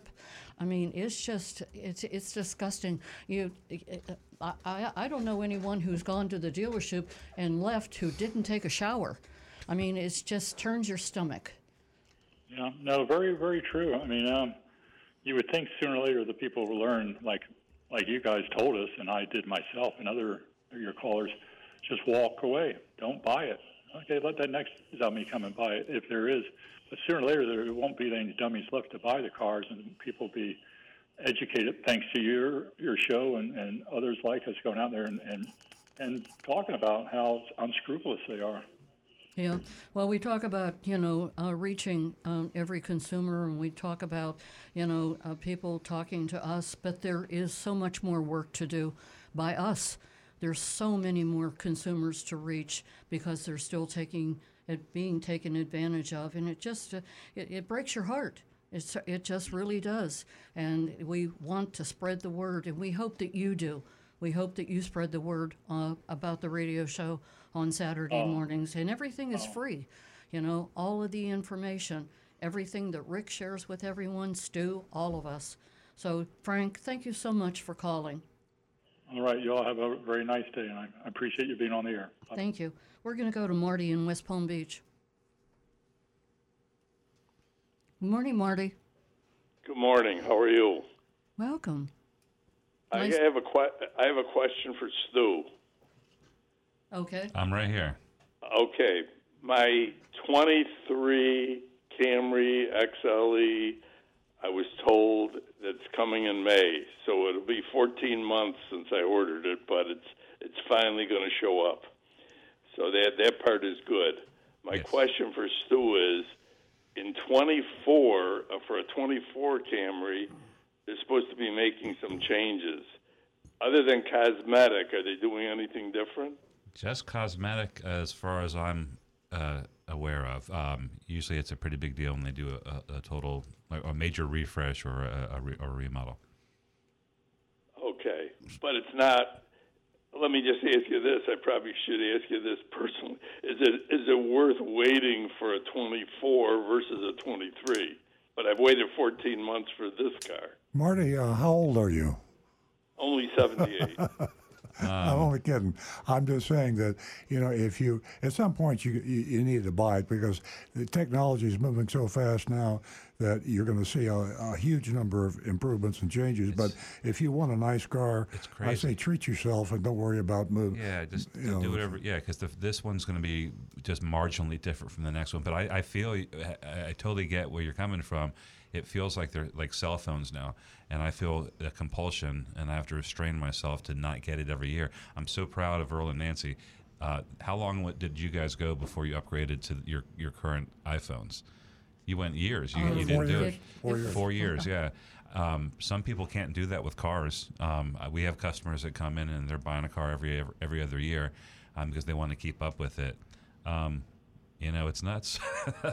but um, I'd say, Marty, get the, just go ahead and get to 23, and then you know. yeah, well, this car young. also this car also I ordered as a hybrid, so this will be my first hybrid. And Marty, uh, so good news for you. You were worried about your trade-in. Uh, you're going to see retail prices going up for used cars this month. Yeah. Wholesale prices have already gone up, and and right about now you're going to see used car prices rising. So, Better on um, your trade. in May, when your car, when your new car comes in, your trade-in is going to be worth more than it would be today. Unless well, it goes I'm back down. hoping. I'm hoping. I'm I'm hoping, Earl, that you're correct. I'm glad you said I it that want way. I 'Cause it want to pay as little. I want to pay as little as possible. Yeah, I don't blame you. Yeah, I, I, we want you to pay as little as possible. too. Absolutely, Marty. All right. Well, okay. Have a good weekend, everybody. Thank you. You do the same. Thanks for giving us a call. Okay, uh, Rick. I got one quick one here. This was from Negan One. He says, "Hey Rick, let Earl know he no longer has the fastest production car. Ah, What? The 2023 Dodge Challenger Demon 170 Demon, I don't like that. just recorded Scary. an 8.91 second quarter mile at thousand and twenty-five horsepower, straight from the factory. This is And a then, and then it exploded. oh no. but This what is- is what's the uh, what's the zero to sixty on that, guys? Isn't that isn't that the uh, I- benchmark? I'd have to look that up on this one, but this this is where Dodge is just basically they're going insane with the Challenger. They're they're building these like certain ones like it's like the Hellcat, but they're only building I, a very limited number of these. Obviously, uh, there is a factory option for a parachute in this car. No. No. Really? Yes, That would be illegal. You can't have a parachute popping out of a car on the highway. On the You can't have it on pop the it out, roadways of but it's, it is an option that you can actually have this option on this car. I mean, you'd have you'd have crooks getting that so they could make their getaway. The cops Ex- come up, they pop their yeah. parachute out. But you'd, you'd have to rob a lot of banks to pay for that car, I'll bet. But it, it, it Dodge did this with the Hellcat when they came out with the Hellcat Challenger, and then they came out with this Demon that is like a ridiculous, ridiculous amount of horsepower. It's literally a drag strip car Yeah. that has been built to legal road standards, just barely. Well, you know, there's a new Super Plaid coming out, Tesla Super Plaid, which my guess will be even faster than the Plaid. So maybe Yeah. that's what I got to do is trade my old Plaid in on the Super Plaid. Why don't you just Oh get a my de- you should get a demon. It, it goes uh, zero to 60, 1.66 seconds, and that's yours is one point eight something, or isn't it? One point nine. From zero to sixty. Yours is yeah zero yeah, to under, sixty. it's under under. Under two, it's it's Under one yeah. eight eight. Yeah, I think yeah, is I- yours, yeah. and this got you by fractional fractionally. Yeah. Got you. But uh, I, to me, I'm looking at it like, wow, you guys are just, just oh my goodness. But How loud is it to to go that fast? oh, I couldn't even imagine. It, it's probably got some. There's there's probably some special button that you push To make it louder. totally bypasses the mufflers right into a straight tailpipe. And just, I just yeah, we're, we're talking ridiculous things here, but uh, it's oh Negan one just ca- yeah he just came in zero to sixty in 1.66 seconds. Crazy. Oh, Just over one and a half seconds. Wow. That's You know, if any, I ju- if uh, most everybody out there hasn't experienced that, and I, of course, I did 1.6, but 1.9. Uh, it, I'm not. I'm not saying this to be dramatic. It affects the body. It is faster than your mind. So th- Faster in your mind. yeah, well, fa- faster than my mind. You're right. Maybe not your mind, but when you, uh, if- for the very few times I've ever accelerated that fast in my Tesla, um, I am fully aware of the total danger because uh, imagine going so fast that you're still mentally in one position and your and your car is half a mile ahead of you. Right. So that mentally, that it's just not a healthy way. You're still starting to push the accelerator in I, your mind. I only have one question. What happens when that thing hits 88 miles an hour? He goes back in time. He goes back to 1958, as a matter of fact. His senior year at Palm Beach High. go. At the Under the Sea dance. All right, we have uh, an actual comment from a listener. Um, Paul Anderson on Facebook um, says oil should be changed um, at 3,000 to 6,000 miles if it's full synthetic. The reason why manufacturers say 10,000 miles is to make it appear maintenance costs would, would appear lower. And that's Paul's theory. Well, you know, uh, these people believe in these things strongly, and uh, uh, I, I, guarantee you we have some texts now that uh, I don't think Rick is one of them. Maybe you are. That that you actually, baby, you, they love their vehicles. I mean, you, you love your vehicle and you want to take care of it and you want to be sure that it's okay. It's almost like a, a dog. You know, it's like a, your pet. Like if you told me I I had to feed my dog once a week and that was good enough, I'm like, nah. Yeah. So I, I you know, I, I, I don't take that away from you. If, you- if you feel better to change your oil every three months, go ahead and change it. You, if you can afford it, go ahead and do it. It may not help, but it can't hurt. Yeah, it can't hurt, right? Oh, uh, and Donovan just came in. He says the demon has actually already been beaten Oh, no. by the Lucid Air Sapphire, which is 1,200 plus horsepower and even faster.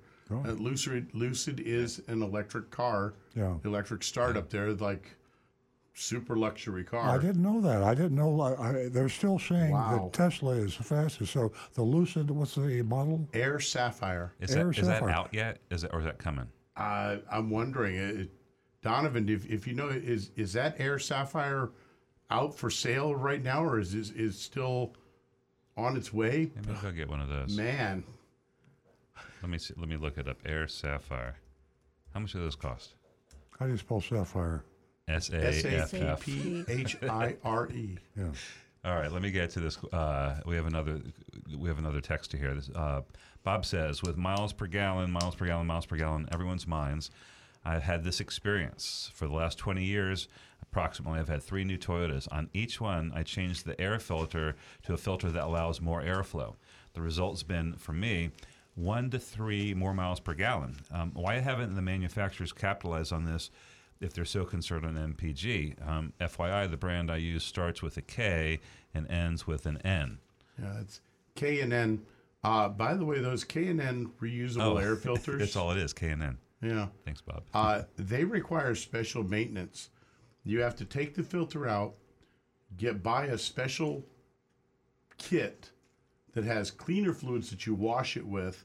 Then you have to re-oil it, and it takes several applications of the oil. Has to soak in several times before you can put it back together. It's a several-hour adventure, and it costs like sixty to eighty dollars. How often does it have to be done? About every thirty thousand miles is recommended Okay. if not more often. Whereas a factory paper filter, you can simply change that out in five minutes. And if you buy aftermarket, you're looking at 10 to 15, 20 dollars. Factory filters are 50 to 60 dollars. And the reason the manufacturer likes it is because they keep getting to sell you that very inexpensive but highly marked up paper filter over and over. So So it's worth it if you can have the time. You know what you're getting into. Every thirty thousand miles, you got to take an afternoon, and you're not driving that car, and you're getting the filter all cleaned and prepped to go back Yeah. in.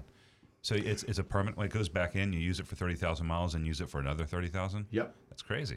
Yeah, back on the Lucid Sapphire, uh, that is uh, supposedly faster, and that uh, it will uh, uh, 1,200 horsepower.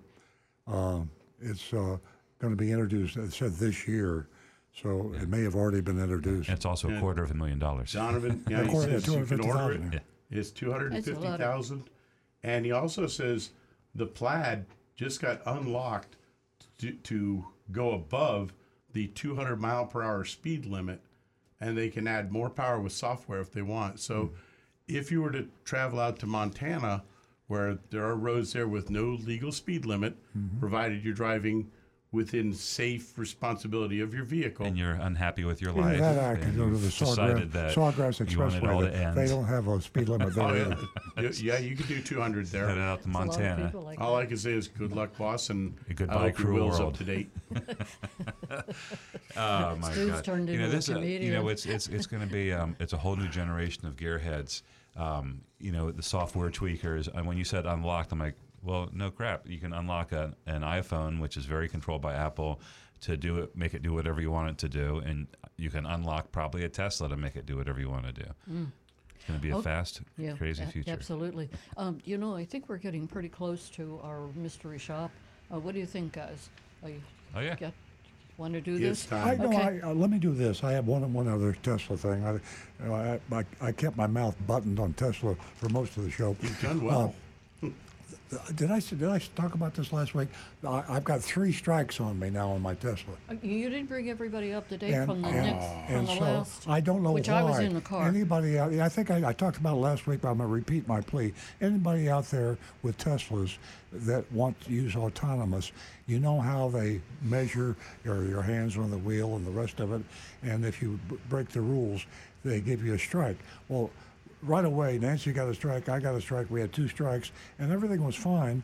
Of course, Nancy wouldn't let me put the autonomous on when she was in the car. I think I know so I put it on the other day when she was in the car, and I, I drove about 15 miles fine. All of a sudden, it hit me with a strike, and I had my hands on the wheel. I don't know why. I thought Nancy might have sabotaged it. she might have, yeah. I told I told him I did. I she got a was camera. there. Something. I got I got a camera hooked up inside the uh, Tesla. Uh, but what about the other strike? So I I think you're short of strikes. So you I lost think, it? I think you're. I, got, I think you got four. No, I've got three. So you guys can't do the autonomous anymore. Okay, we need to check that because I think it's 4 Mm-mm. No. You have to get back up to 100, or what do you have to do? Uh, back Never- up to 100. I know. Well, there's Never new rules now. Tesla's really relaxed everything.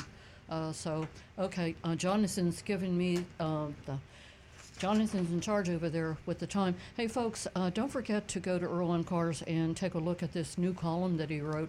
Uh, leasing a car is more costly in post-pandemic year. In this post-pandemic year, it's definitely, definitely worth reading. Go to Earl on Cars, and uh, you'll be glad you did. Uh, as far as the mystery shop is concerned, uh, vote. Uh, we really enjoy uh, getting your votes in, and you can do that by, texting us at 772 497 6530. We went to, uh, well, Agent Lightning did a fantastic job, as I said earlier, and uh, she went to Kia of Chattanooga, Tennessee. And of course, Stu wrote this, and what a magnificent job he does week in and week out. Now back to the recovering car dealer. Okay, um, mystery shop of Kia of Chattanooga, and I was so happy that Agent Lightning chose to go in on the Telluride uh, to shop the Telluride. Um, uh, it, it was, I guess, the top pick in Consumer Reports. They really rave about this vehicle. So if you folks out there, uh, this is holding it up for you streamers. Uh, the the Kia Telluride got a score of 87, which is very good. And uh, they, basically say that this is just one of the best cars we've ever tested. So that's what Agent Lightning did when she walked into Kia of uh, Chattanooga and um, see what would they charge for the best car. The Consumer Reports uh, ranked in 2023. So here I am as if I were Agent uh, Lightning. I arrived at Kia of Chattanooga mid-morning, was greeted by a young salesman as soon as I stepped out of my car. He asked if I was here to see anyone specifically. I told him I didn't have an appointment, just wanted to see if they had Tellurides in stock. He confirmed that they did and extended his hand to shake mine, introducing himself as Hayden. The fact that they have cars in stock tells you something. If you go into a car dealership today and you're looking for a specific model, and if they do have uh, several cars of that vintage, uh, the red flag should go up because the reason they have several cars that are in inventory is because they're charging all the money for the car. They they deliberately are going to maximize the price to you to minimize their inventory, but still have a few to get the last dollar out of you when you come in. If if they're charging a fair price uh, to you, chances are you'll have to order the car, and that has a price. People will pay a lot of money to get the car today. We have a caller, uh, Marty, that calls in every week. He, he's been waiting eight months for his car that he ordered from us. And that's the way it is if the prices are fair. If they're not fair, you're going to you're gonna have to uh, pay thousands of dollars over. So here we go. I told the salesman I didn't have an appointment, just wanted to see if they had any Tellurides. He confirmed that they did and shook his hand. His name was Hayden. Uh, he asked me to follow him to where the one Telluride they had in stock was located. It was a new 2023 Kia Telluride S all-wheel drive with an MSRP of $42,465. By the way, the Consumer Reports that ranks the Telluride the best car um, gave a price range uh, of 35890 to 52985 That's a pretty wide range and I'm sure they're looking at uh, uh, equipment yeah, and all trim uh, and uh, trim and other things, as well as the fact that you're not going to buy one at MSRP. And the high price, they they they said uh, that they, in their experience, on a 2023 Telluride was 52, call it fifty-three thousand dollars. Uh, uh, the 2023 Kia Telluride uh, with an MSRP had a 42,465, and here we are with the addendum decal next to the Monroney label, which included a 29.99 market adjustment, 4.99 for accessories, dealer installed accessories, 1.99 for all state theft protection, and that bothered me, Stu. Uh, all state. Uh, I don't know if they are Etch. if they're providing X etch to dealers, but I that's what don't that either. is. Well, I, we should have checked that out. I'll check it out.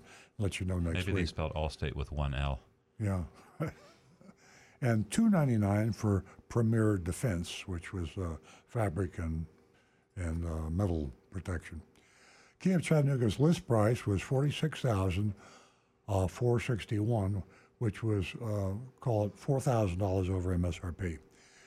Uh, the car was locked, so Hayden excused his- himself to get the keys. Hayden was a salesperson, as I said, promising to return shortly. True to his word, he was back in less than three minutes. Hayden showed me the car's features and then took me on a test drive. The 2023 model had 200 miles on it. Uh, when I mentioned this, he explained that someone had likely pre ordered it and then changed their mind. I don't get that. Uh, it could be dealer trade. 200 miles is not a lot of miles to have on a new car. It, it, it happens. Back in the uh, yeah in the Yeah. these days it's rare, Yeah. but but Yeah, it was it very commonplace to have and, a car. And remember, when you buy a new car with miles on it, that's added to the mileage warranty. So, unless it's got uh, a lot of miles, I mean, like uh, several thousand, but I think uh, they will. Ex- is there a limit on what they'll extend the mileage? Oh, on I know it's it's over the thousands. I mean, you can, yeah, yeah. Because mean- they can put it. You can actually put it into a demo status. Um, I think it's more likely it's it's the only Telluride they got in stock, and they're they're they're selling it. They're trying to Yeah, sell it for whatever. So it's it. it's been driven a lot. It's Yeah. been uh, test driven. I think you're right. Back at the dealership, he asked if I liked the Telluride. I said I sure did, but I wasn't keen on the twenty nine ninety nine market adjustment.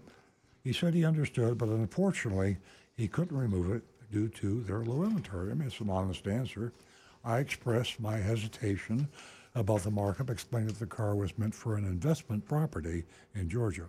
And uh, Hayden suggested going inside so his sales manager could prepare a sales sheet to give me the exact final price. Well, we know where we're going now, right? uh, back and forth. I asked if there was any cash or financing incentives, uh, but he said he doubted it, explaining that such offers were up to the manufacturer he wasn't aware of any. I followed him to his desk, where he asked for my information, including where I planned to register the car. I told him this would be a first for me and asked if he knew the best way to handle it. Apparently, you know, he understands uh, Agent Lightning's from Florida, and, and uh, they're buying the car in Georgia.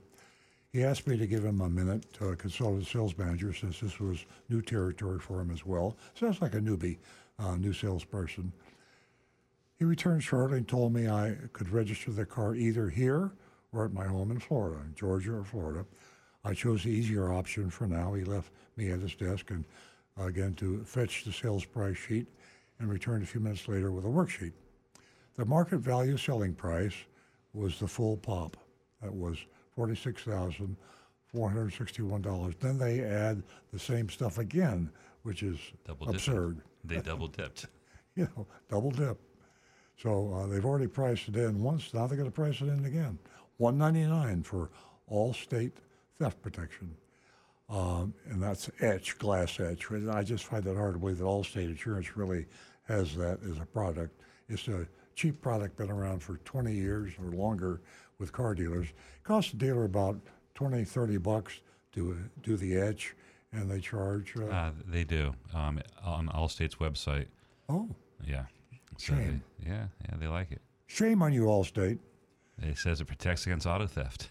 You know, actually, you know, I take back the shame on you. It's the price. It's the shame. Actually, the glass etch. It's not a bad idea. Oh, I'm sorry. No, no, no. I'm sorry. This is just information from Allstate about what etching is. Yeah. Oh. Okay. uh, let me I, let me keep looking. If you have a, if if you have a glass etch uh, on a car, i i- it's kind of like webcams. The, the the bad guy is going to go to the house that doesn't have the video security cameras, and and why take a chance? So if you have a glass etch and you and you get it at a fair price, which might be fifty or sixty bucks to give the guy a profit, uh, then, and you've got the glass etch, the potential car thief will go to the car next to it that doesn't have the glass etch because it's got the VIN number, and a cop can spot it, and it's just less safer for the thief to steal a car without the glass etch. Okay, uh, now that I've done an endorsement for glass etch, uh, and of course, two ninety nine for the Premier Defense, which is uh, uh, wax and uh, fabric protection, which is a joke, uh, for three hundred bucks, crazy. Then they added a seven ninety nine dollar processing fee, which Hayden said was a dealer fee, and we call it a junk fee. Hayden actually explained each item on the sheet without me asking. Now, that's unusual. I asked if there was any possibility of a price reduction, but he reiter- reiterated that was highly doubtful due to their low inventory. Honest comment. I thanked him for his time and asked if I could take the sales sheet with me. He told me it was for internal use only, but offered to let me take a photo. Now, a lot of times they don't want you to take the photo. We haven't had Agent Lightning uh, tackled yet or No. had the camera knocked out of her hand, but she has been uh, risked uh, confrontation by taking pictures. So there we have it, and uh, that, that's uh, we got pictures of all the, uh, All documents, and uh, we have uh, someone in Chattanooga, Tennessee, charging thousands of dollars, uh, four thousand dollars over MSRP Double dipping. for a uh, Kia Telluride. By the way, Allstate Insurance does sell it. I looked up Allstate Vehicle Protection, and it's uh, etched, but it also they use microdots, and I've heard of those before. They're little tiny um, sand grain sized identification things that's Yeah. supposedly in a national database, Yeah. law enforcement, and that's part of the. Pri- the, Yeah, the- no, that's if if you have a parent theft deterrent products on your car, it is probably worth a reasonable amount of money, not a lot of money, because you're going to uh, protect your car a little bit. Yeah, a professional isn't going to pay attention to it, but the amateur that's out there for a joyride, he's going to he's going to steal a car that doesn't have the apparent theft protection on it. So we've got a vote, and uh, we have a situation here, as we often have, where uh, the treatment of the individual was not arrogant, it was not insulting. Um, uh, we don't know about the advertisement because uh, the uh, Agent Lightning went in just to say, I'm looking for Telluride. She didn't respond to an ad. Most of the times, when we respond to an ad, we get into the nitty gritty of legality because typically the advertisements are illegal. So we can't say anything about uh, of advertised nature of Kia of Chattanooga, Tennessee, but we do have the behavior and the pricing of the salespeople, and we'd love to hear what your votes are. Yeah, well, uh, from Bob, uh, we have an F minus. He says, if I'm in Chattanooga, I'd rather get some moon pies made by the Chattanooga Baking Company than shop at of Chattanooga. I love moon pies. That's an old fashioned treat right there, isn't it? Yeah, Uh, definitely. uh, then Mark, uh, still some dishonesty involved, C minus.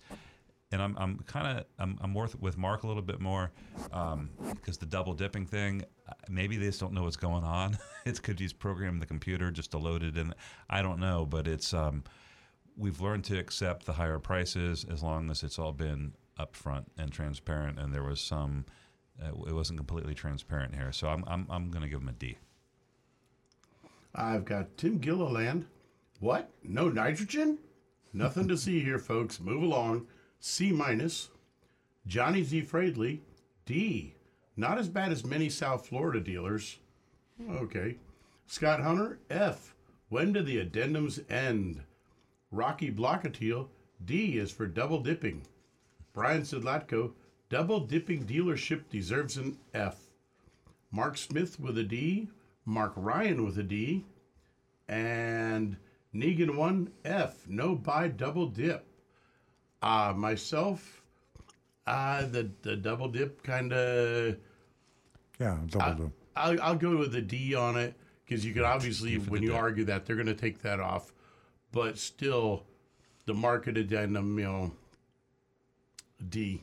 Yeah, you know, I, I sometimes I feel guilty myself when I come down on a dealer for charging high prices, because I mean, I, if if I look at the macro thing of pricing, this is the way products are priced. Uh, diamonds are very rare, and so you pay a whole lot of money. Uh, you know, uh, uh, you know, uh, like a, uh, a particular pink diamond or uh, of particular cut or particular size. It's all about supply and demand. So the car dealers found themselves in a very, very short supply, consequently a very, very high demand, and they followed the rules of supply and demand. Uh, with total honesty and transparency, I find it difficult to punish a dealer for charging a lot of money as long as he's transparent and honest about the fact. And this this uh, salesperson did say a couple times, uh, "It's we can't lower the price because of the uh, scarcity of the of the product, and we just don't have. We only got one or whatever he had in stock." You're making me feel guilty. Well, I, D plus. And and what would you give them? Uh, what would your vote be? Uh, I, I, I'm like, uh, uh, I go along with what uh, Rick said. Uh, the double dip uh, was the only real strike I see against them. Uh, I'm going to give them a C minus. Okay.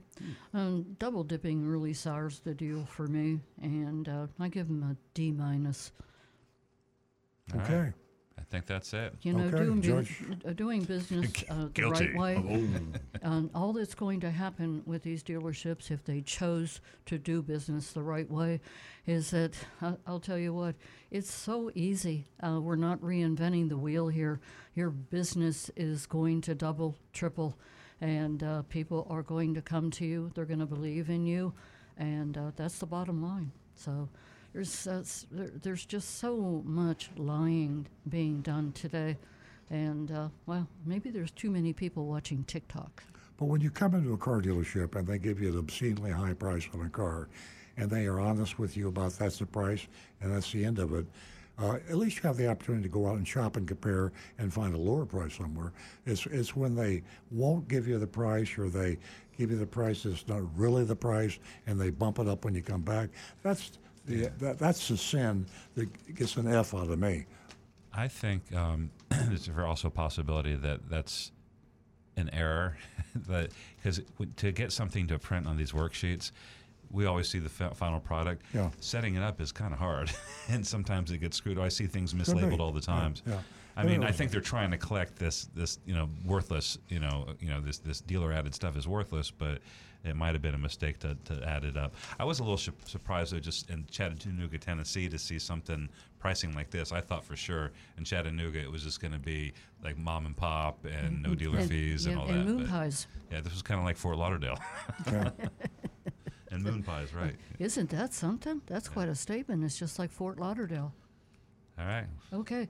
Um, did you? Uh, we have a couple minutes left. Do you Yeah, want I, yeah. I I was just thinking about you know the evolution of the car business, and I I don't know the answer to this, but I think that when this whole supply demand situation is behind us, and production steadies and flows, and and there's no more. Well, the microchip shortages, for all intents and purposes, is gone.